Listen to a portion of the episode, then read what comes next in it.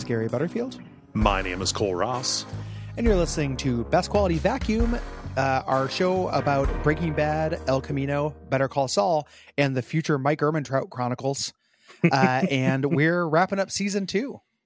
We are. We're going to be talking about the DVD features. Uh, it always sounds so sounds so underwhelming when I say that, but It- like that th- is that is a, a limp dick sentence, dude. Yeah, The, um, can Yeah. I'm listening to a podcast that's about DVD features. yeah, but but there's No, I it's a- know it's interesting. It just it sounds.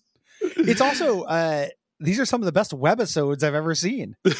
Fuck me, man. Like what a- what a horrible sentence. Uh, this, like they really they There's- really elevate the the art form of webisode. Uh, these guys. So- I I feel a tremendous amount of dignity. uh, uh, You know, I derive a, a lot of dignity from the fact that we get to do what we do for a living. You know, yeah, we're incredibly fortunate and you know, there's a lot of self-determination in it et, et, et cetera um however that's not to say there aren't that, that there are zero indignities Yeah, sometimes th- you have there- to praise a webisode there, there's a nonstop parade of uh, nonsensical and embarrassing sentences. yes And this week is just very concentrated because we recorded about Jak 2 for Watch Out for Fireballs and said a lot of stuff about precursors and various just nouns and everything. This is better than that, but it is, we are essentially reviewing a DVD like this is 2009. Uh, yeah, but it's also just a, a chance to wrap up our feelings on the season. And yeah we are getting interesting and ephemeral Breaking Bad content that I've never seen before. Uh, you know, the first time I watched through Breaking Bad, I watched through it on Netflix DVD Mhm. uh, delivery, um, and they were early DVDs. They didn't have as many special features Mhm. on them, like the initial releases, or maybe they were like special Netflix releases. I don't remember. There wasn't as much of this, and then I watched it streaming. So this is the first time I've seen much of this stuff right uh, for me, which is just you know that's holy because it's one of my favorite shows of all time.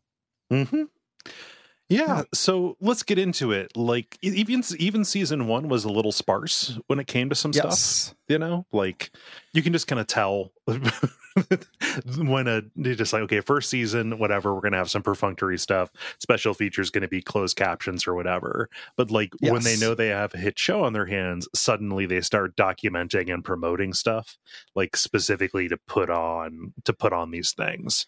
So Yeah, like yeah. we're kind of off to the races for that It it's a really it's something that in the future, uh, I don't think people will understand.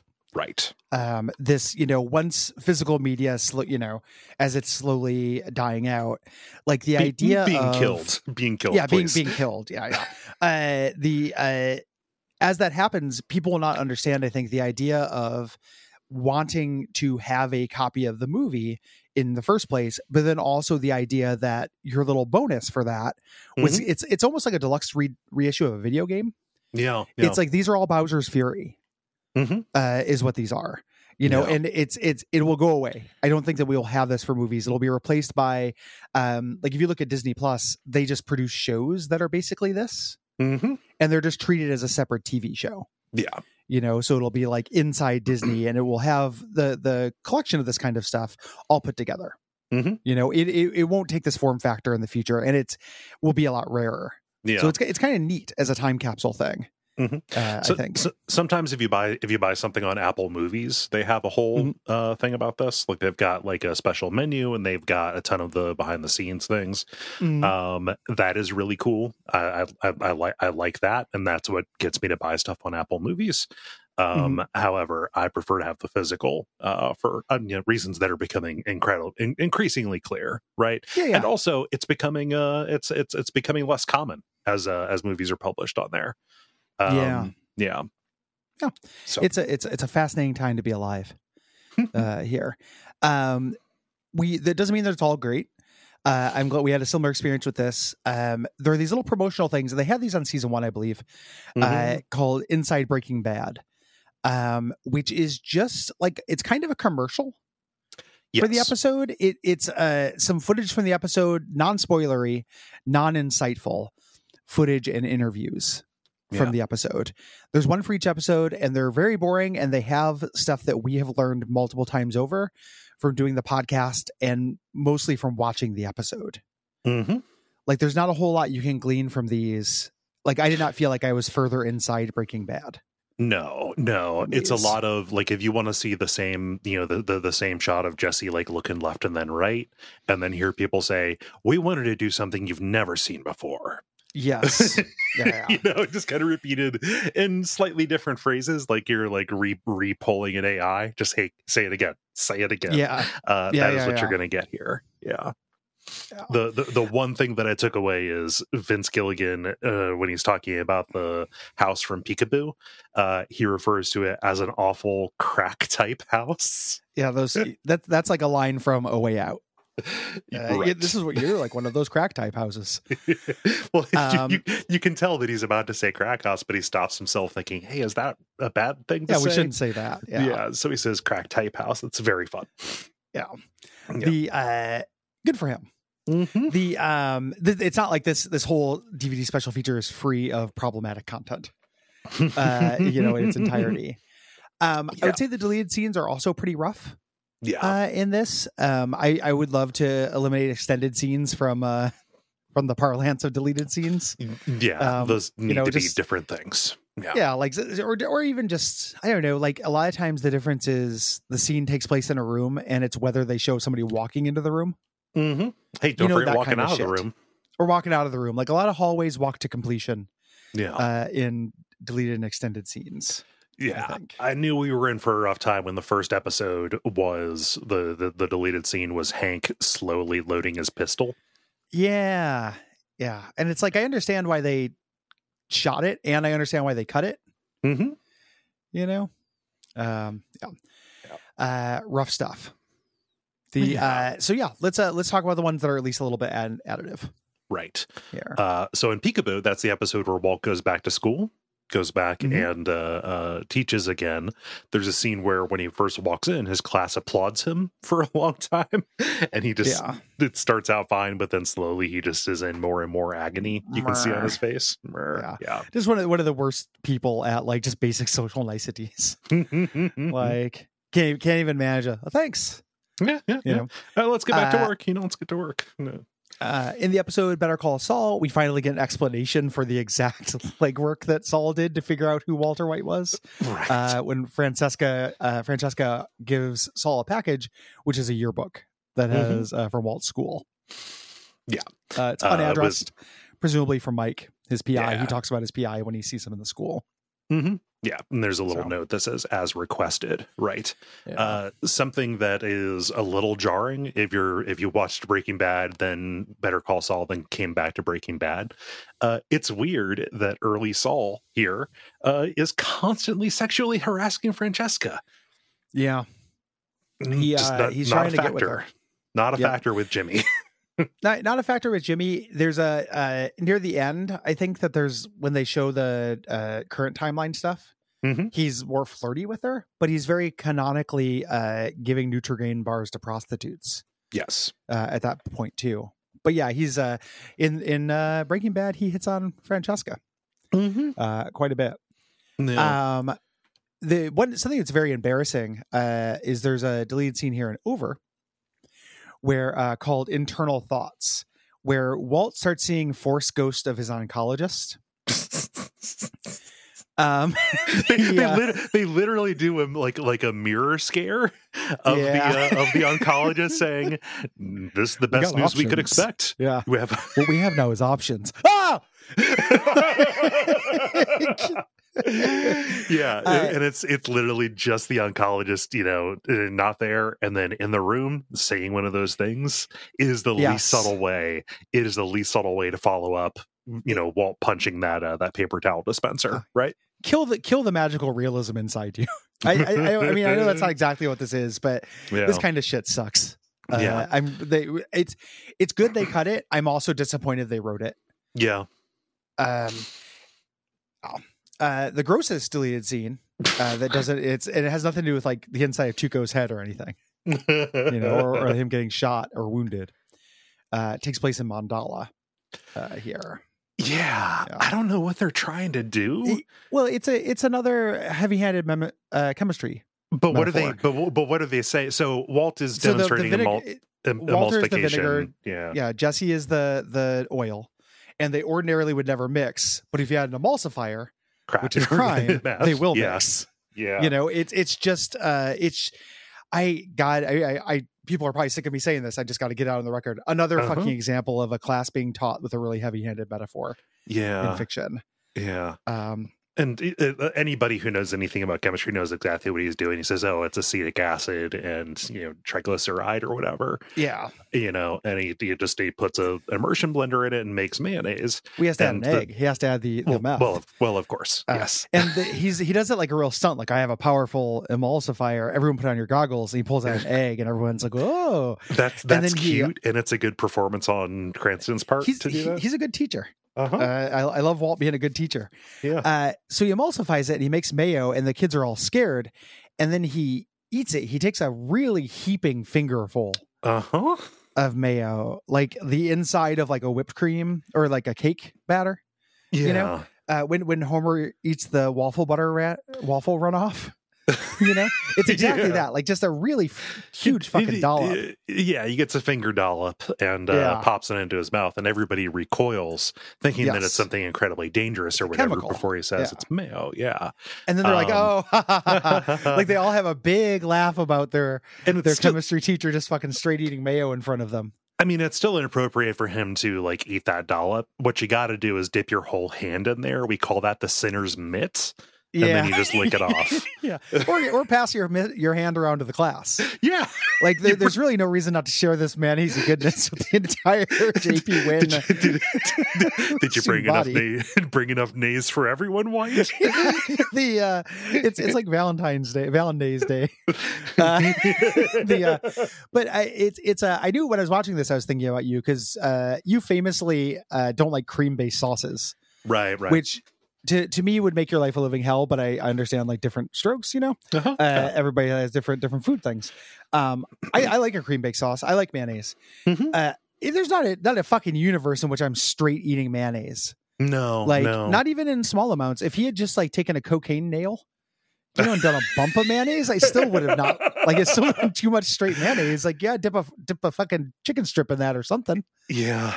And he makes so much. It it's like this gallon of mayonnaise. He now has to like do what with like put in the faculty fridge and just put a post-it note that's like take all you like, but please eat all you take. Like, Leave a God. take a nays. Can, can, can I give you a nays nightmare? When I worked, Another when I one of our worked at- famous segments, nays nightmares. yeah, when I worked uh, an office job, uh, one of one of my neighbors for a while, uh, every afternoon, you know, for like a post lunch snack kind of thing, you know, three o'clock or Mhm. whatever, uh, he would go and he would get a. Um, he would get a hard boiled egg and then a little uh like a uh, like a like a little jif cup you know like those Okay. individual like uh peanut butter uh, cup like not a yeah, you know not not they're reese's or shallow. whatever Yeah, I know. I know Yeah. like the little shallow dish of shelf stable peanut butter. yeah uh and then he would and then he would get a little packet of mayo and he would sit at the desk Uh-oh. right next to me and he would mix the mayo into the peanut butter and swirl it together and then dip the egg in it to eat the to eat the combination it was the most upsetting thing That that is super upsetting. The idea of that being like a, almost like a Thai egg salad. Like there's Uh-huh. something, you know, peanut butter is not just for sweets. Like you can use peanut butter in savory food. right right It's fine. It's it's real. Uh, that is really fucking gross. Uh, What is the? There's a TV show where somebody makes egg salad in their mouth by putting a, a hard boiled egg in there. It might be in It's Always Sunny. They put a hard boiled egg in their mouth and then a spoonful No. of mayonnaise. You're you're thinking you're thinking of Arrested Development where Ann makes a mayon egg. Yeah, exactly of the mayon egg. Uh, yeah, fucking horrible. You don't get to make egg salad in your mouth. You shouldn't be making food in your mouth. It, it's the I don't know. This is uh it's it's a very heavy-handed metaphor and it's a very frustrating scene. It's real gross. All the students really overact with how impressed they are by mayonnaise as well. right, right. Like, whoa! it's Just like a clapping dog their being shown a magic trick. clapping their hands like it's the 1860 68 Yeah. World's Fair. Like, Nair Lafatep has come to town and he's got inventions to show you. Uh, there's another scene in this that is real pointless. Uh, it's Walt uh, getting a jump on baby proofing, you know, and Skyler's like, "Oh, the baby, you know, the baby's not coming for a while, aren't you?" And he's like, "No time for the present." And that's Mhm. it. It's just another scene of Skyler being a little cranky, And- With Walt? yeah, and him trying to uh, being oblivious, and trying to yeah, yeah, you know, performatively. it- make up it's for we got rot kind of thing. yeah, yeah. It's very it's very similar to We Got Rot. Um, Yeah. The scene from ABQ is Mhm. I understand why they cut it, but also would have given us a little bit more Mike. It's just it's an extended version of Walt rescuing Jesse. Like he takes um uh takes Jesse out to Mike's car and you're waiting outside and gives him the instructions, you know, take him to this rehab, you know, here's you know, here's the money, blah blah blah. Um uh, I love that Mike and, and and Mike and Jesse leave, and Walt's just standing there. Isn't that Uh-huh. fucking incredible? Because he Walt drove up with Mike. We saw that. Mhm. I heard, how's how's Walt getting home uh, from from from the shooting gallery from like the crap crack type house yes. that he's at. It's very funny. I don't know why he didn't get dropped off. hmm Same. Uh, it's like, Yeah. hey guys, wait, no, come back. Um, uh, Yeah. and also, uh, he Mike does have his usual car uh, in this. Mhm. He had, it is the uh, black 1988 Chrysler Fifth Avenue. Yeah, yeah. Uh, not not a whole lot to those. Right. Um, we get the full music video for the uh, Negro y Azul uh, music video. That was the uh, the cold open about the um, you know the cartel song about how Walter White's a dead man. He doesn't know it. Yeah, Yeah. the and, and uh, Narco Corrido. Yeah. Yeah. Uh, Um, yeah, it's good. Like that's a I like that song. It's a good song. Yeah. Uh, we we do also get like the making of, which is the consulting producer John Shiban, uh, just Mhm. gushing about how cool it was to like learn about this kind of music and then arrange for the band to come and do the shoot. I, I get that. I, I I I liked him dorking out about that. I thought it was. I did like him dorking out about it. I would Yeah. also like to hear what the Narco Corrido scene thinks of this show. Oh, totally. Yeah, absolutely. That's the information I Um, want. yeah. Yeah. I mean, I, that is a reason why Metastasis exists hmm is because of that. You know, it becoming a teleplay in Colombia is because of, in part, because of that that Yeah, kind of cultural. profile. Yeah. Yeah, the profile. Like, um, yeah, and then John Shiban is also the guy who directed all of our comedy webisodes. We're going to get to. Yes. Yeah, yeah. Um, Uh, There's also details about the tortoise scene, you know, with uh, Mhm. Tortuga's head and the bomb or whatever. There's a lot of like practical effect stuff about like how they did the explosion or stuff. I was charmed to know the name of the tortoise. His name was Otto. He was 70 pounds and 14 years old, absolutely still alive. Probably, Oh yeah, you know, live- all. living the cushy life of a of a Hollywood tortoise. Yeah, living the dream. I uh yeah, I just like I just like animals. This to me, you know, I'm always nice to see a turtle. You know Mhm. the the uh the Paul F. Tompkins thing, Mhm. uh, Ant Ant Sat. But the uh, I I would just prefer to watch like a video on YouTube about a turtle yeah, going on adventures and stuff. Like I'm glad he's a Hollywood turtle, you know. but I I just uh th- this this was not high quality turtle content to me. No. Um, I thought it was interesting. So Vince talks about how he had uh, Danny Trejo's head, the prop from it from a cooler. I always hope that the actors got to keep their prop heads Same. in TV and movies because Yeah. I would like it. It's your that's your likeness. Come on. Yeah, like I have the rights to it, and like it's just a perfect prank for the rest of your life. Mm-hmm. Like if you want to be, I mean, it's a mean prank, but it's very effective. It's like a you know Hollywood class prank. No. Yeah. I mean, it should it should be at least at least like a right of first refusal thing. I could also understand why somebody wouldn't want their own severed severed head just kind of hanging around. Oh sure, yeah, and may, but- yeah, maybe Danny Trejo didn't want it, and or maybe he just has a collection, like the kind of movies Danny Trejo does. Oh yeah, Maybe yeah. he's just lousy with severed heads. I'm just I'm just I'm just full up on parts, boys. yeah, he's just got a he's got a, a garage he rents that's just full of machete heads. Uh, Yeah. Uh, something that I think that um, I would have liked more if we hadn't done this uh, podcast Mhm. uh, here. Like this has good stuff in it for sure, but because we had done some of this research, uh, there's a section called the Writers Lab, and this would have a pre- like I would have spent an afternoon on this as a kid, Mhm. or uh, not as a kid when I first saw the show. I would have I would have been deeper on it. Yeah, in the future, As a 30 year old. Yeah. yes, as a 30 year old kid, I would have really, really. This was still really neat though. Uh, Mhm. I like the writers lab Yeah. here. It's a little game, kind of. Yeah. It's like an Yeah. interactive thing. So the opening is narrated by Vince Gilligan, and it is showing you the board from the writer's room. So you know, everybody gets together, and Vince writes down the beats for the story, and they arrange them into acts up on the board, right? Yes. and you can see that board and you can see kind of recreations of those cards kind of walking through specifically the uh, the plot points of abq right and some of them are highlightable and you can uh, kind of go in and look at uh, like little written synopses not just of like what happens in that scene and you can see the script you know uh, and that's usually pretty interesting to see uh, you know, I, I always love reading the stage directions on those, like, and comparing it with what the director took and how to Yeah, interpret I- that. I love Yeah. scripts. And, Yeah. and what the actors took as well. Like there'll be things that are, you know, actor choices and they interpret them in different ways. I love Yeah. reading a script. Yeah. But I also love these little synopses that give us some insight into why they made decisions that they made. Like, and this is what I want from the from the commentaries. Me, me too. This is what I also want from the podcast. This is what I want from back matter in general. yeah, You know? Uh yeah. Yeah. Um, so like, I didn't put it together, but like Donald and Walt being opposites, you know, in, in a lot of ways, but also just in terms of like taking responsibility and guilt and then shirking it. You know, Mhm. just uh, in, in those ways, you know, just Donald just being completely unable to get out, uh, you know, to not hold himself responsible, whereas Walt does everything he can to uh, Yeah, to, to wiggle out from it, right? yeah yeah it that that stuff is super neat. Um the biggest thing that stopped me from like i i would have enjoyed this more. I wanted a different form factor.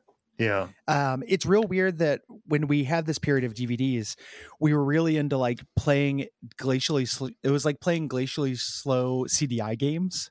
Mm-hmm. you know basically or like philips games. Like it it was uh the load times and just the dvd like playing this with my ps5 controller yeah, navigating a, a, a DVD menu is really awkward. yes, I really wanted a website version of this mm-hmm. um, pretty badly. yeah, No. Um, Um, but super cool. in in content, it's cool. Fun, getting to that content is not necessarily the best uh, the best thing. Yeah. Yep. Um, the this is where they reveal the end of the the season is an homage to the end of Godfather 2. Yeah, Uh, yeah, they had, they had the plan they were going to put the plane crash earlier in the episode. And it's Yeah. like, nah, that, yeah, that's not it. yeah. It needs to end with Walt by the pool, you know, having lost everything that he claims to have, uh, you know, wanted to uh, uh keep around. Yeah. Yeah. Uh, I missed a thing. Is a mea culpa. Like I, uh, there's a lot of special features and they're spread out over all the discs. Um, it's so I just- really I just- annoying. yeah. Yeah, I just missed one of the the things here. So tell me, book report for me the behind the scenes section, which is different than Inside Breaking Bad. Yes. This is behind the scenes. They're, they're running out of synopses for these. the uh the, the the behind the scenes section is like specifically about the departments um that uh that do like literally the behind the scenes stuff so Mhm. like uh, we get to see the special effects guy and his trailer and like walking Mm, us mhm. through and showing all this stuff uh that's there you know it's it's that is not as fascinating as like the prop master trailer that we get Mhm. you know um but uh it's you know still like him talking about uh the you know the special effects guy showing us like the actuators and like the detonators and things and just like yeah no just you know like what actually what actually qualifies as like a special effect and falls into his like wheelhouse the prop Mhm. guy is great uh because he's just got a huge rv full of a ton of cool shit uh and Yeah. talking about stuff like oh yeah we used actual castor beans uh but those are incredibly toxic uh and you know you like just you you can't use pinto beans because you can kind of see that but as we were processing them we had to like paint some pinto beans uh he showed us like the rubber uh the rubber bottles and the rubber sledgehammers from peekaboo you know talking about the process of making the fake heroin out of gelatin and showed us the gigantic so you know the close-up shot um when jane is injecting uh jesse she pulls out the blood and we see the blood like mix in with the fluid before she injects Mm-hmm. that is a close up on just like a comically large syringe. like a big cartoon, Yeah. like like the, the Bumblebee guy, uh, the one with the nurse is gonna get him. yeah. Yeah, You know, just Uh. because you wouldn't see you wouldn't see the mixing happen uh in in, in that Yeah. way with a regular size syringe, right? yeah, Yeah. Prop masters. That's such a cool job. I have, and Oh, I have I no idea what so the much. path to that is. I, Like, what, pre- what do you do to become a prop master? prop prop master and foley guy i think would be the most Yeah. fun jobs in the entire world Foley, Foley rooms are so fucking cool. i love Uh, it that is a, that's such a cool job. yeah Um, oh, yeah. Just anything with actual objects for fuck's sake please.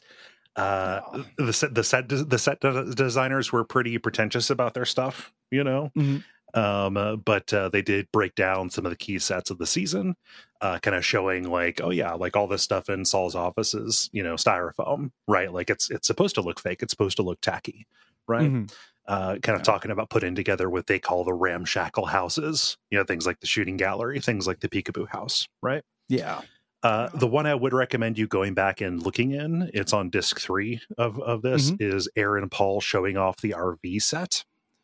So Hmm. uh, what they have is like this fake RV uh, that recreates the inside of that, uh, not Wayfarer, that's the plane, uh, the, that bounder. Um, but all of the walls are uh, tearaway.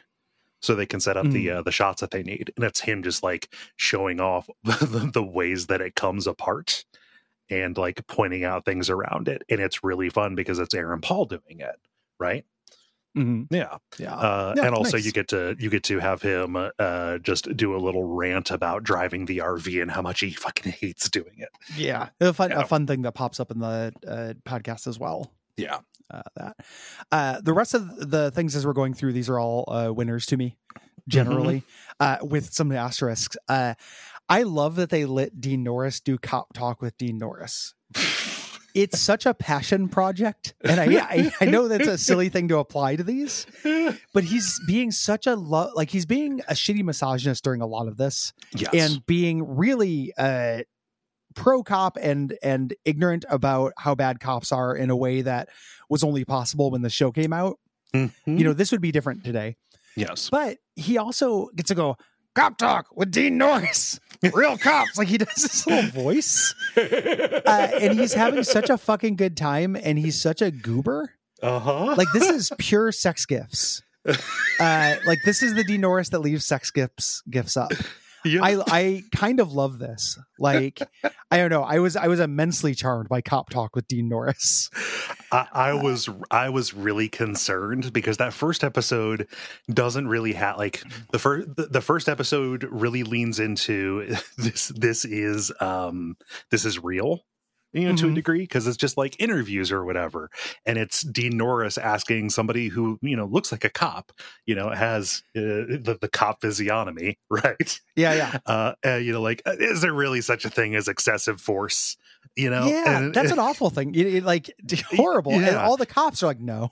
Yeah, Like- well, like, excessive, and it- excessive force. What's that? And so I was like, it- are these actual cops? Like one of them says, like you know, he has like, oh, you ever let a pretty lady, you know, uh, uh, Eh, off of a speeding ticket, uh, you know, just because she was pretty? And one of them said, oh, something more's got to be involved or whatever. I was yeah, like, holy shit, is this? yes. But then you see the others, and then this is this is skits. This is skits. Yeah. It, it's uh it's it's really amazing skits. It's it's really uh caveman, you know, stupid stupid caveman humor.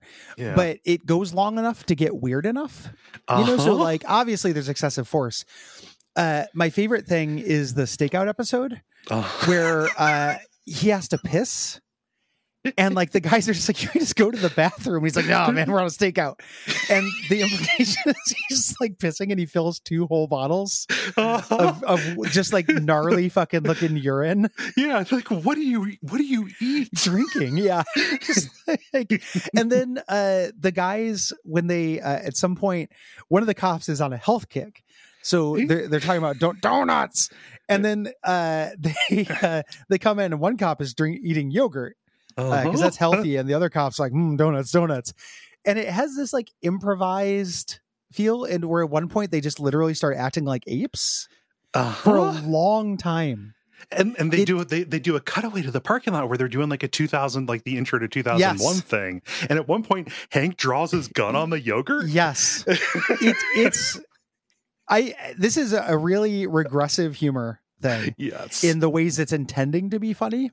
Uh, you know, but there there is some that's actually pretty funny. I think. yeah there's Uh, it, yeah. it, it does um, it does get very bizarre in a way that it's hard to tell if they intended it to do to do Yes. Uh, Yeah. I was expecting cop talk with Dean Norris just from the menu thing not to be weird skits uh, about you know Catskills comedian humor for cops Yeah. from 1972. I was expecting it to be Dean Norris talking to cops, researching his role as yeah, Hank I, Schrader. I thought it was going to be him like going around like the Albuquerque police force and talking to folks and doing like outreach from the show, Yeah. right? Yeah. In, instead, it, it's this whole thing about him pissing between two dudes in the back seat of a really Uh-huh. crowded back seat of a Uh-huh. car for a stakeout. Uh, and just it's really weird. Yeah, It's it's a it's a weird, weird, weird DVD special Yeah. feature. Just it, him Uh, pissing off the lady cop and the chick cops episodes until it just she just puts him in cuffs Puts at him the in end. gu- yeah, just like yeah, Yeah. ah! like yeah, it's good. yeah, yeah. Uh, I I like Dean Norris a lot, and and I like Hank Mhm. Schrader. They're goober, they're horrible sexist goobers, but they're just Mhm. it's very hard for me not to like them. Yeah, the, like a lot of this has the appeal of the uh, oh gosh the the, the whole episode of uh, Yes. bedtime stories. You know, Yes. the, the Yeah, song yeah, about yeah. snacks. Yeah, Yeah. yeah, just yeah, just guys being dudes. Uh, Yeah. bullshit uh, here. Uh, for some reason, all the gag reels on Breaking Bad DVDs are shot basically as music videos. Uh, I don't know why, uh, but the, the gag reel is fun. I love gag reels. I, I think gag reels are funny.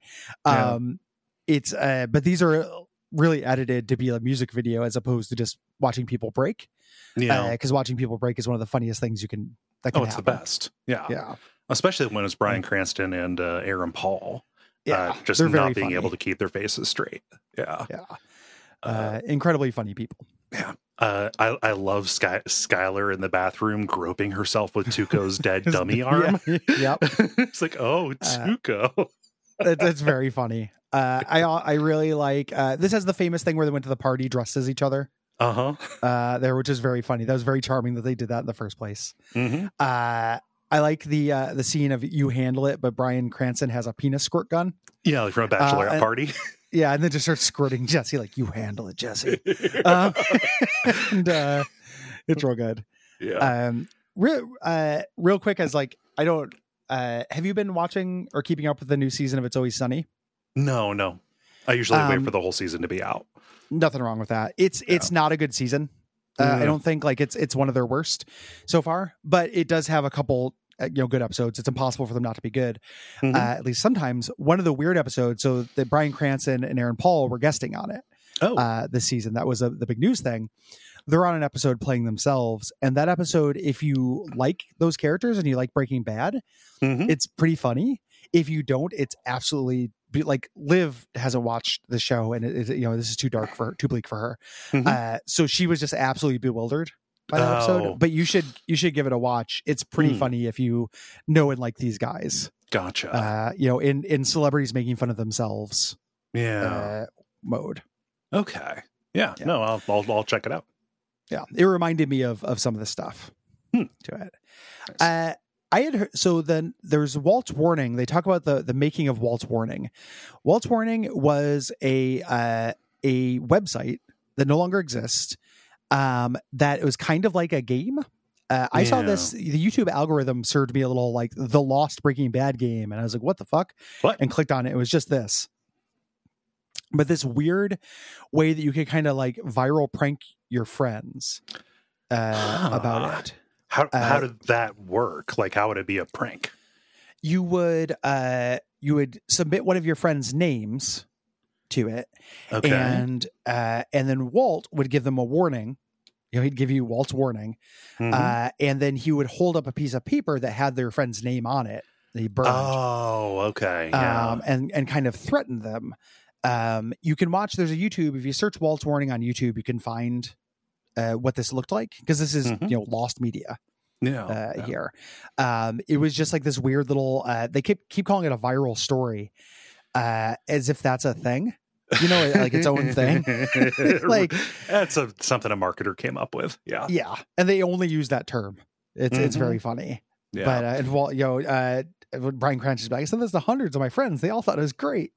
um, you know, but it, it was just this little personalized Breaking Bad like e card, basically. Right. Okay. Yeah. I uh it this looked just powerful, just embarrassing to me. it was Walt in you know, you know Bryan Cranston as Walt in the RV talking straight down the barrel of the camera in a way that made that made what I saw of it look exactly like a Sega CD um it- FMV. it's a lot like a sewer shark. The idea is you'd be like you'd get an email. It'd be from Walter White. You'd Mhm. open it up and it'd be this video that was like your you know your friend told me to you know you've been getting into trouble. You need to stay out of my territory, or you know Mm, we'll take you out. And it would semi randomize uh, Okay. like the threats he would make. okay. So it was a little bit different each time. Um, that's yeah, that's cute. it's cute. It's not. Uh, it's interesting. It's not cool. Yeah. Uh, you know, it's just it's the kind of thing. This was when this is the first season I think that anyone copped to Walter White as like a Scarface aspirational figure. Mm, yeah, you know, where yeah. you might want to do this kind of thing. And right. with the benefit of time, we now understand Walt's like we've evolved a little bit. There's still people Mhm. wearing Heisenberg shirts and shit, yeah, but we, yeah. we've evolved a little bit. right. Yeah. Hmm. Uh, let's talk about these webisodes. Yeah, like surprising uh highlight of the the DVD. Uh huh. Um, I, don't I don't hate any of these. I think these are all pretty fun. mm-hmm. Um, here, uh, these are these are little tiny comedy beats that are probably non-canonical. You know? it's it's Matt Smith's corner. Yeah, yeah. It's it's it's uh, he's, he's uh, so we we we start out with the break-in. Uh, Walt wearing a ski mask, joined by Badger, Yes. uh, who yeah. walks up. Uh, he was recommend in the story of this. He was recommended Jesse because he's adequate at lockpicking. He's like, no, you know, I'm like a Jedi uh, at it. From when he was in jail for, Yeah. for three weeks. He was in jail for three weeks on a uh, on a scared straight thing, yeah, and also and also my my my cellmate had a uh, had his own lockpick, so I didn't bring him. yeah. Who he kept kept up his ass. Yeah. Uh, the uh, you know, it's just it's for Matt Jones to improvise. yes, Did I say basically Matt Smith. Sorry, I said Matt Yeah. Smith. Sorry, uh, ba- okay. ba- Badger, Matt Jones. Generic uh, last name mix Yeah. up. Yeah. Uh, the reason Walt's doing this is he's breaking into one of his neighbor's house who bought a canister vacuum cleaner from a yard sale that he had vacuumed up $42,000 into. like, uh, and she won't sell it back to him, so they have to break in. Yeah. Yeah. Uh, and yeah, it, it is it is Badger, you know, just kind of improvising like, oh, you know, here's what we're gonna do. This does go on just a little long, but it's Yes. worth it for um Badger pointing to the pool and saying, There's all kind of pool shit back there. You know, you could mix something up and like, you know, chlorinator. Like, yeah, like "You mean- chlorine. Chloroform. I, I love, you know, I did, I like Walter White. You know, in season five, Walter White would have killed Badger for this. oh yes, yeah. Uh, you know, I, I I like this uh, this version of him that's just put up with it. you know, Badger didn't bring lockpicks because he always used the ones from his cellmate who he kept in his ass, and he asked Walt if he has any in his ass. Uh, you know, uh, and then they find a key under the doormat. yes. Uh, there, it does go on a little bit long, but it's cute. yeah. Uh, my my favorite of these is good cop, bad cop. This is this is very funny. funny. Yeah. it's Hank and Marie making a sex tape, uh, and they're trying to, to trying to bring a little bit of uh, variety into their love making. So they're doing some role playing. Uh, Yep. He's he's the perp and she's the cop. Uh, and Yep. I love the detail of the purple cloth over the lampshade. yep, yep, yep. Uh, and she's, uh, you know, just doing, you know, good work, dirty talk. Like this, Yes. this shit takes, you know, it's it's hard to get used to this kind of stuff. Like, if you uh doing this stuff with a straight face is good. Yes. Uh, but the the joke of this is that Hank gets keeps getting caught up on the realism of it.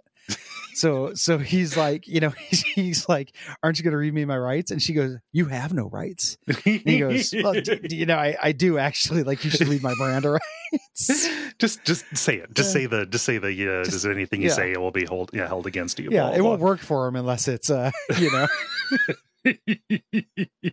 and then she uh she calls him a skell uh Mhm. which is like a barney miller ass term like like an outdated term for uh you know perp right yeah, um you know and it takes him out of the scene like what what is this 1995 come on yeah. It's, it's, uh, so he he basically spoils it.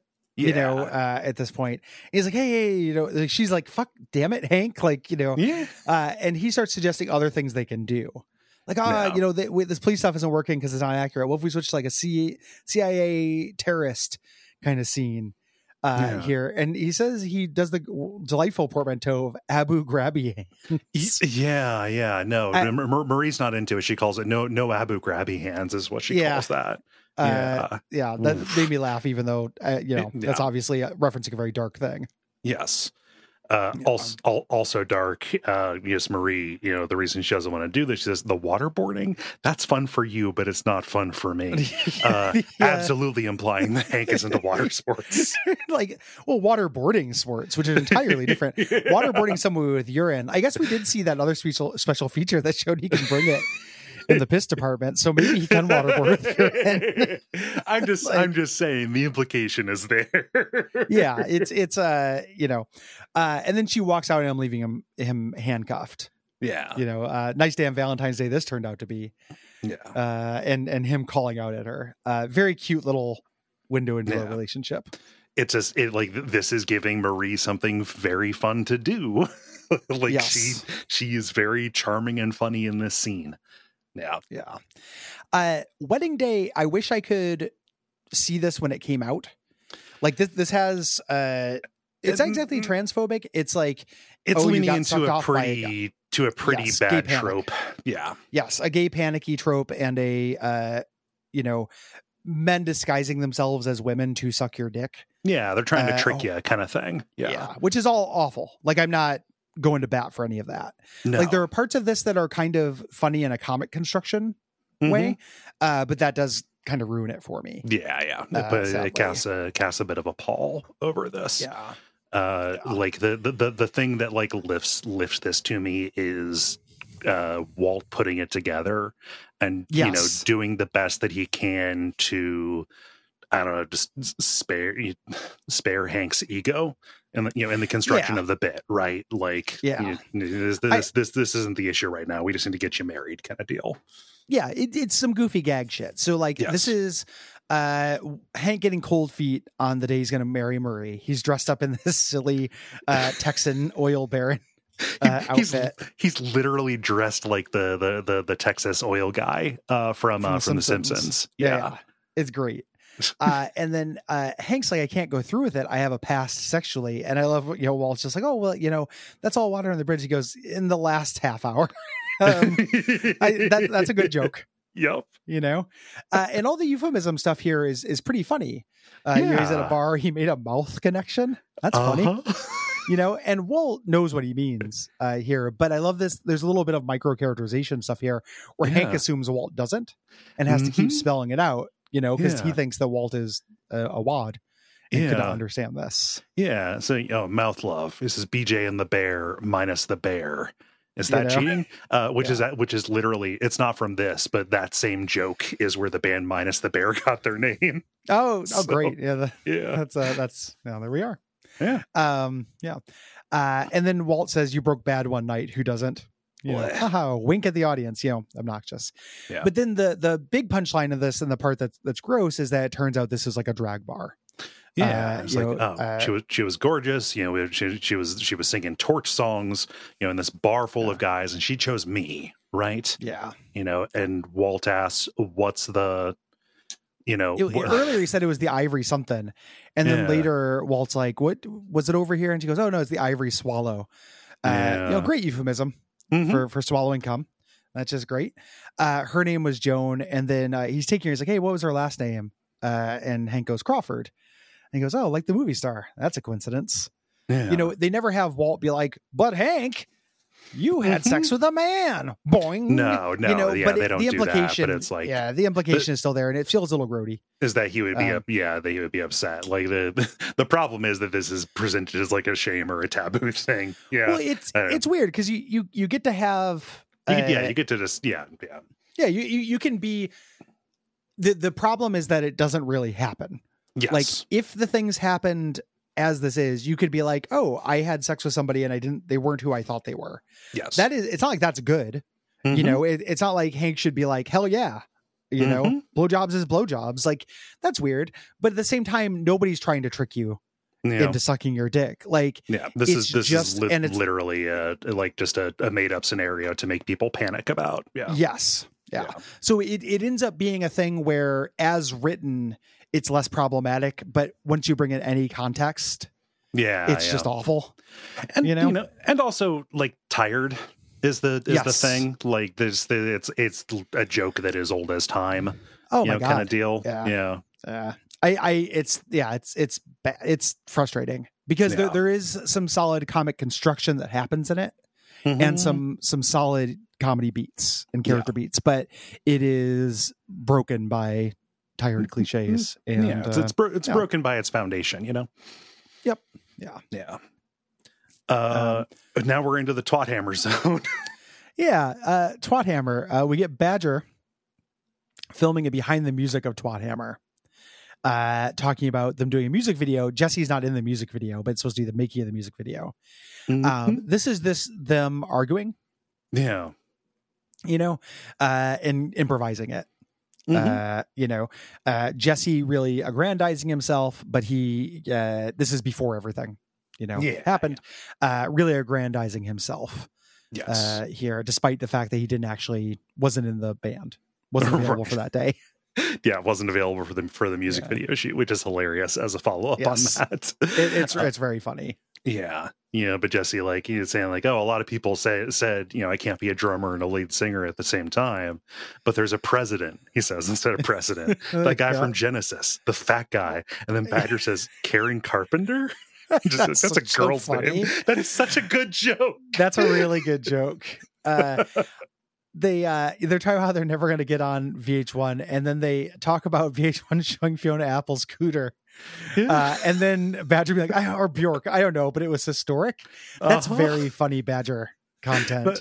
Very much so because that was Yeah. like a that was a thing like they showed a music video or like the beginning of like a one of those long form Yeah. music videos that had like a sex scene or something in it yeah yeah, I remember seeing Fiona Apple like some side puss yeah at, yeah. at some point Mhm. on, on VHS VH1. That was the, I mean, you know, that's That's the way it, it, it was historic. Yeah. uh, then they show the actual music video, which I think is one of the more well observed uh-huh. bits of this. Like this is a thousand percent like this is my least favorite genre of music, uh, Yes. which is hard rock. You know, modern hard rock. modern like, hard if- if- rock but like with a like just a little bit of like uh, sing talk kind of thing going on A little, a little sing talk, but even sing if this talk was rap just kind of thing yeah yeah, yeah. even if this was just hard rock, I don't.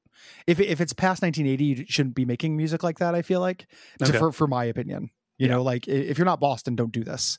um the uh but it's a really really well observed song like Mhm. it sounds like something these people would write and the music video seems like a music video these people would make Oh, it's no budget. It, it is all iMovie. Like this is Yeah. edited with the same like craft and care. Uh, maybe maybe not the same craft, uh, but uh, it's very much in line with the um, uh, Better Call Saul um, uh, commercial. Right? exactly You Yeah. know, where it's a very good style parody of like what would you know what some dipshits with a camcorder and iMovie would do.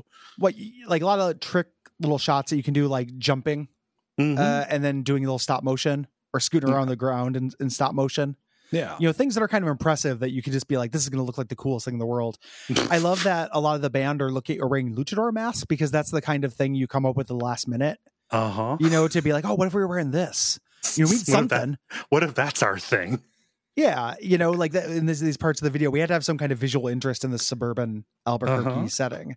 Yeah. You know, Yeah. Uh, Um, I, I, some of the lyrics though, like it does get a little bit into like we're making it like this is explicitly a song about the Breaking Bad universe, yes, like a whole like a whole verse about Wendy being the Yoko that is killing the band. You know? yeah, a Yeah. little silly Yeah.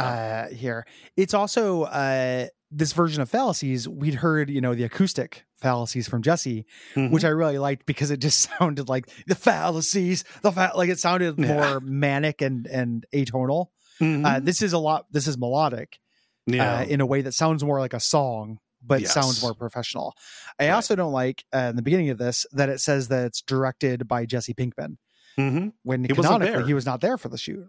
Come Yeah, on. he couldn't have directed it. He wasn't Hope there. somebody hope somebody was fired for that blunder. Yeah, yeah, Yeah. Two distinct noises.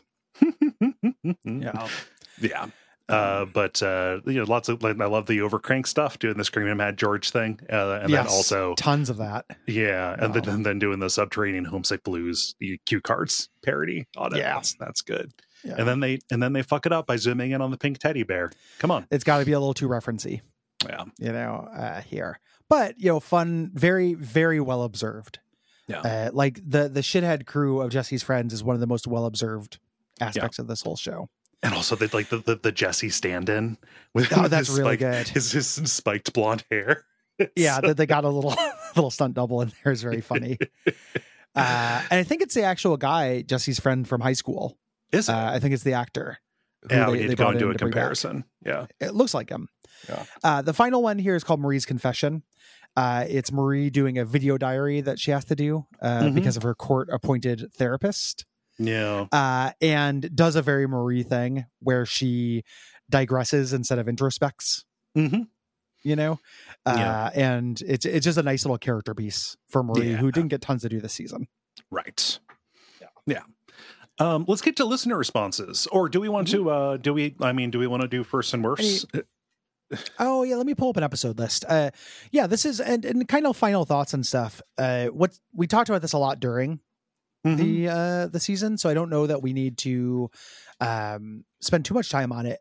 But I was thinking about it today, uh, preparing for this, and how this is the last episode before Breaking Bad becomes defined as what it really is, which is a crime drama yes. like this is the last season of breaking bad that is in any kind of identity crisis Yeah. and i think part of the reason why the show is uh, well thought of but also some of the reason why some people don't like it is that after this it does become a page turner thriller you know there's lots of character study extra stuff in there but Mhm. it does become more of like a, they get better at it in a way that shaves off some weirdness yeah. you know it uh it becomes more just like oh this is a great crime drama Yes. uh this season it's still a little bit out. It's still kind of finding its feet. We don't know exactly Yeah, what it's Messing around as being like a dark comedy still.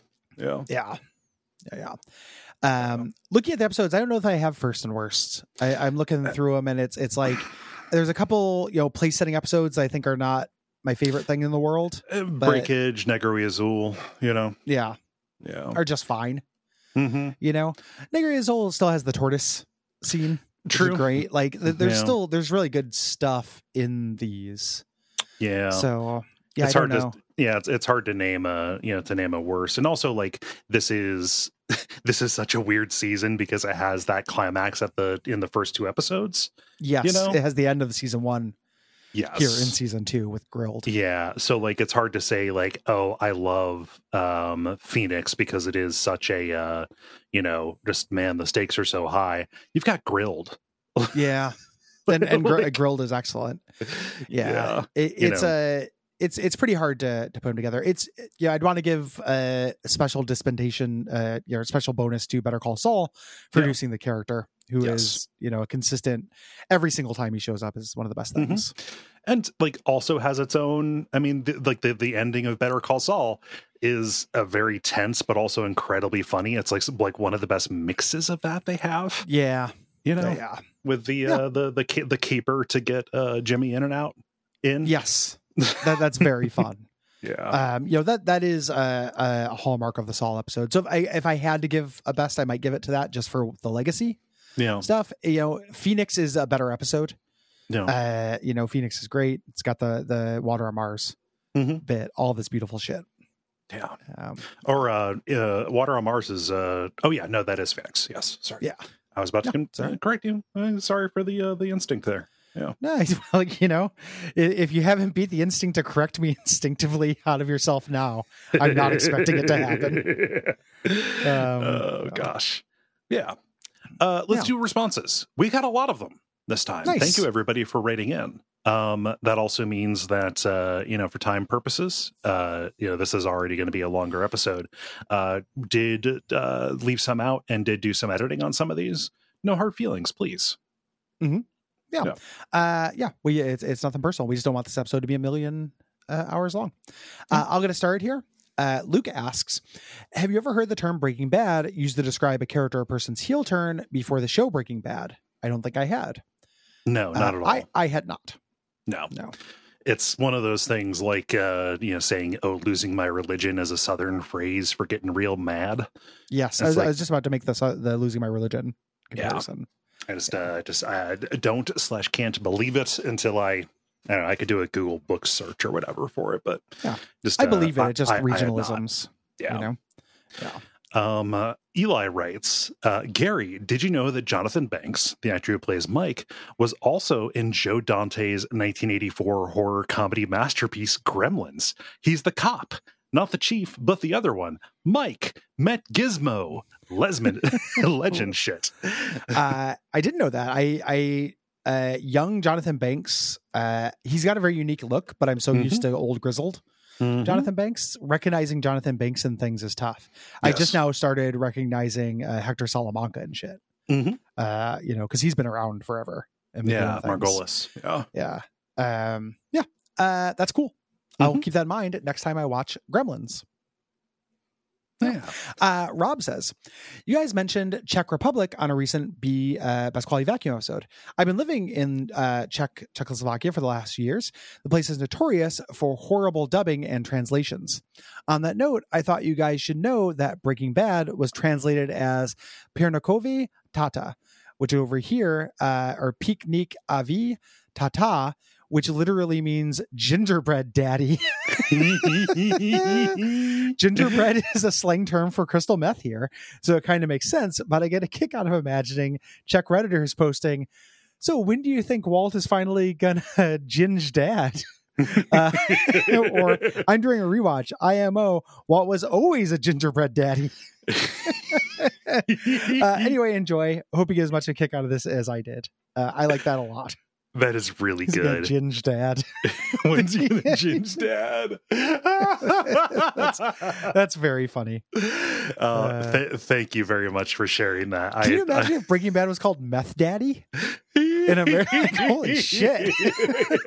Like, Ice Nominated Master. for 24 Emmys, Meth Daddy. yeah, the Crystal Captain. Uh,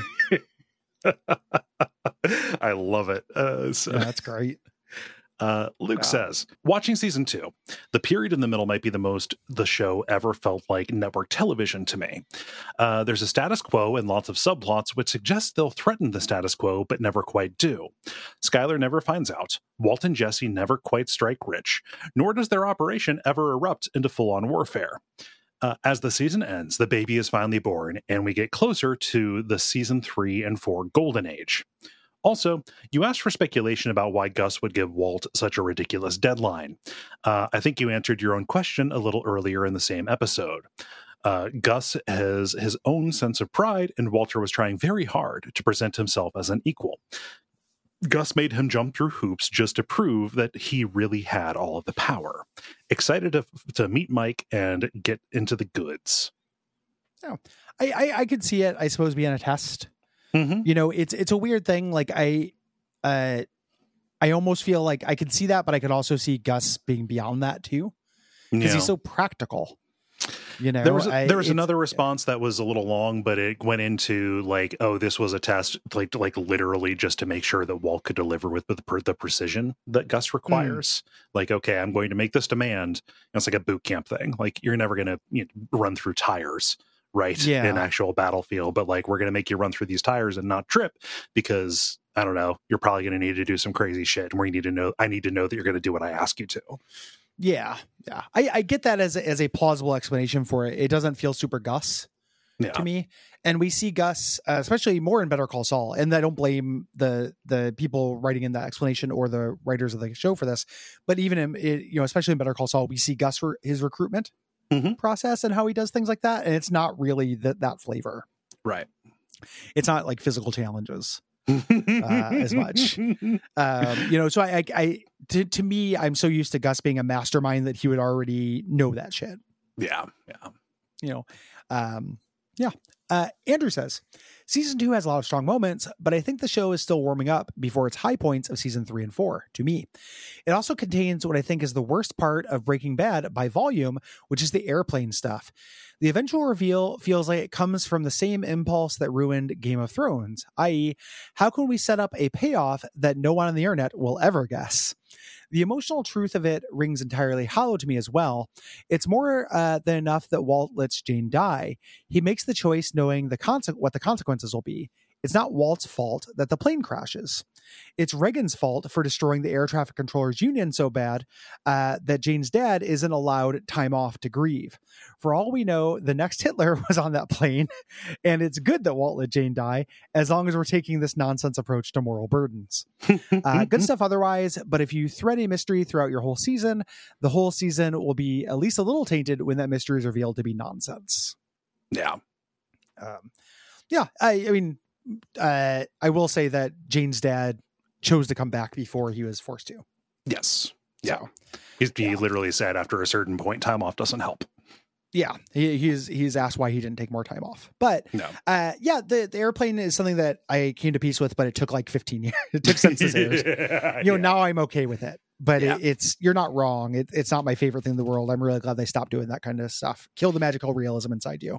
Yeah, uh, it's uh, yeah. uh I, but uh, Andrew does raise something good, which is like I don't know the fact that it was a mystery that was set up for the whole season as a participatory thing. In hindsight, it is weird, and also there is this kind of counterfactual, which is what if that shit just came out of nowhere? Yeah, yeah. you know, I don't. Yeah, it's weird. It, it's uh because it, it's definitely they uh cheated a lot. Mm-hmm. You know, putting the two body bags in the driveway yeah. and stuff like they were they were being tricksy and cute. Yeah, you know, uh, I, I they were mad with power because they got a second season. yeah. um, Doug writes in with counterpoint to that uh, in favor of the plane stuff, saying, I always consider season two to be a thesis statement on Vince Gilligan's views on karma. He has said in interviews and on official podcasts that he generally believes that evil harms the victim and the perpetrator alike. I think the plane crash is sort of emblematic of Walt's hubris in that regard. Walt arrogantly believes that he has things under control, that his intelligence will allow him to contain the fallout of his actions and thereby minimize harm, especially to the people he cares about most. The plane crash is a massive chaos theory sledgehammer to that narcissistic view. There is a direct causal link between Walt making evil choices uh, that leads to Jane's death, her father's grief stricken distraction, and the midair collision that he causes. That the causal link is unforeseeable to Walt is not the point. He fails to recognize his own inability to contain the ripple effects of his actions. Uh, this same blindness will ultimately lead uh, uh lead to uh, untold harm, especially to Hank. Anyway, just thought I'd give a little love to the plane crash since I think it's thematically resonant, even if a little over the top. Yeah, I mean, to to me, like that makes sense, but it's a hat on a hat. We we get a lot of the effects of Walt's evil mm-hmm. on people that are not him. Um, like for example, like I think like Peekaboo is a better yes expression of that, more subtle and more realistic. Mm-hmm. You know, and more grounded, and accomplishes a lot of this this point yeah. of you know showing the harm he's done. It doesn't impact, Walt as mm-hmm. directly, you yeah. know. But I also think the other thing I would say in in response to Doug's thing is this is kind of before to me. I think it's a little bit before Walt is as arrogant about having everything under control. We're still kind of in scramble Walt yeah. mode. Like he didn't you know mastermind letting Jane die. That was a game day decision. Mm-hmm. You know, he's still kind of flying by the seat of his pants. We're we're a long way away from Lily of the Valley, Walt. Yes. You know, we we have not gotten there yet. Yeah. This also raises something to me just that it like is a problem about sequence, which is the fact that this ends on a plane, you know, on the plane crash does take a little bit of wind out of the sails of what I think is a better kind of depiction of Walt not, Walt not having things as figured out as he thinks he does you know, better mm-hmm. undercutting of his arrogance, which is Skyler leaving him. Her yeah. parlor room scene. Oh, you, right. Th- there's there's a thousand uh, things that are his arrogance, like beating him, or yeah. or uh, you know, I, I just feel like these themes were expressed more subtly and better, like over and over and over in the series. Uh, the idea of like doing violence harming the perpetrator, like that's something that's hard to disagree with. Mm-hmm. Look at Jesse after he kills Gale. Uh, look at oh, Jesse's yeah. entire party house arc. Like violence hurting the perpetrator is a major theme Yeah. of the show, but it's not through indirect cosmic ways like this. They, Yeah. they just there's more direct steps. It doesn't have Mm. to be um you know a, game of mousetrap Yeah. See combo died, right? Yeah, yeah, yeah, exactly. And, like and, it, and Jesse's reaction to it. Yeah. happens nonstop. You know, and then uh, Walt, you know, the ultimately the end of the show is a thesis on Walt's, or not a thesis, but like a full exploration of Walt's whole "I'm smarter than everyone" thing, with how he ends up having to like when he takes over. You know, the whole uh, just because you shot Jesse James doesn't make you Jesse James. Mm-hmm. You know, all of that stuff about him trying to manage it and killing Mike, and just like, you know, he gets out up until the very end. Mhm. You know, uh, he bar- he almost gets out Yes. you know but he can't like that's the way the, the series ends with that so i just think there are more it's it's not that this is thematically off base it's a thing where to me it is underlined too many times and it takes it further than it ever does else, in the series Yeah. and also it, pull, it pulls focus from cooler stuff in the season. yeah and it, it kind of cheats you it, do, it does Yeah. the little fooly stuff which is just cutesy trick Yes. you know stuff which I, I don't i never really like that kind of stuff in writing uh, Yeah. to me Yeah. um not that i'm not, not trying to dismiss the, the perspective at all i, No, I, I no, agree with no. you that it's not uh, i agree with doug that it's not thematically Ill, irresonance Yes. irresonant Yeah. I I I see all your points uh, while still uh, disagreeing. Yeah. Yeah. Uh, Robinson says, Season two is what really sold me on Breaking Bad. The thrills across the story were captivating, and the climax with the plane collision turned my blood cold. I know why it's weird to have that as an example of the kind of tragedy Walt's meth production can eventually cause. Just by people using it and ruining their lives, that's a tragedy, isn't it? But I think going into meth production, Walt and Jesse had very specific ideas and images of what kind of tragedy they're going to bring into the world declining health, broken families, destitution, etc. Things that they probably made peace with beforehand. The plane crash is a tragedy Walt couldn't predict. So I still think it works as a metaphor for the consequences of Walt uh, that for consequences Walt is not emotionally prepared for. There isn't much follow up on the plane crash. The scope of Breaking Bad shrinks a bit, and nothing is as disquieting as the plane crash, although the next three seasons have plenty of strengths elsewhere. I think the lead up to the plane crash with that scene with Don at the monitor with the sound fading out was chilling, though, and some of the best direction in the whole show. I agree with, again, all the individual elements of that. Like, I love Don. I love Mhm. Jane's Dad in the show. I love all that performance, John de Lancie's performance so fucking much. Yeah. Uh, would not trade away the plane to and get rid of that. Right. You know, would not throw away that bathwater to get, throw away that baby to get rid of that bathwater. Yeah. Um, Same. Yeah. Uh, and finally, here, George says, I remember the first time I rewatched Breaking Bad, watching with someone who hadn't seen it before. I noticed something in the first episode of season two that blew my mind. In the scene where Marie is leaving that interminable voicemail for Skyler, the camera zooms way in on a bunch of Splenda packets, all in a line on the counter, uh, and pans up to Marie's thermos that has a dancing skeleton on it. This is, of course, the same episode where Walt makes the ricin, so on rewatch, uh, I took this as extremely subtle foreshadowing as to where the ricin eventually ends up. Uh, when I first noticed this detail, it blew my teenage mind. T- teenage, oh no. um, um, uh, I've been taught to look for this kind of thing in books, but not in TV. Uh, not knowing that the show wasn't necessarily now knowing. Uh, sorry, now knowing that the show wasn't necessarily planned out that far in advance, um, I have no idea if that's intentional or, or not, or if they wrote that part of the end of the season, uh, the end of season five, uh, to relate back to that shot. But it's such a specific shot that I feel like Vince and the gang had to have some kind of idea of what they were doing with it. Or maybe I'm just recognizing patterns where none exist. Um, have you guys noticed anything like this? Got any particular favorite bits of communicating plot, character, or theme through props and set design? It's uh, a weird thing about how they they write the show that you can see is Mhm. that uh, Vince Gilligan specifically sometimes will get like an idea in his head Mm-hmm. and then save it for a long time. Yes. So the idea of like poison Splenda might have been in his in his mind. Although right? it's, Like, I don't- it's stevia, not Splenda. Yeah, it's- it's- later yeah, on. Yeah. The poison Uh, sweetener, I guess. Yes. Yeah. You know, uh, the uh, and stevia is worse. It's gross. Mm-hmm. um the uh so i could i could almost see that you know i could see it being both like a, a coincidence like it follows the character right like Mhm. marie would use splenda Yeah, yeah. You know, uh, I can imagine that. Um, so it's it's kind of hard to tell. I don't think that they had a, like Lydia Rodart Quayle was not even a twinkle in a writer's eye at this point. I don't think. Right, right. Uh, you know, but the idea of that maybe Maybe. Maybe. possibly you know Yeah. and also there's you know you can go back and mine old episodes for ideas of what to do you know later on right Yeah. you know, maybe maybe somebody saw the decision and it came to it i don't know how intentional it is i also don't have a real example of anything of the show communicating in a way like that that was not very intentional and you know pretty pretty obvious you know yes. yeah Yeah. I uh I I tend to my personal you know bugbear is that like that stuff can kind of get irritating to me.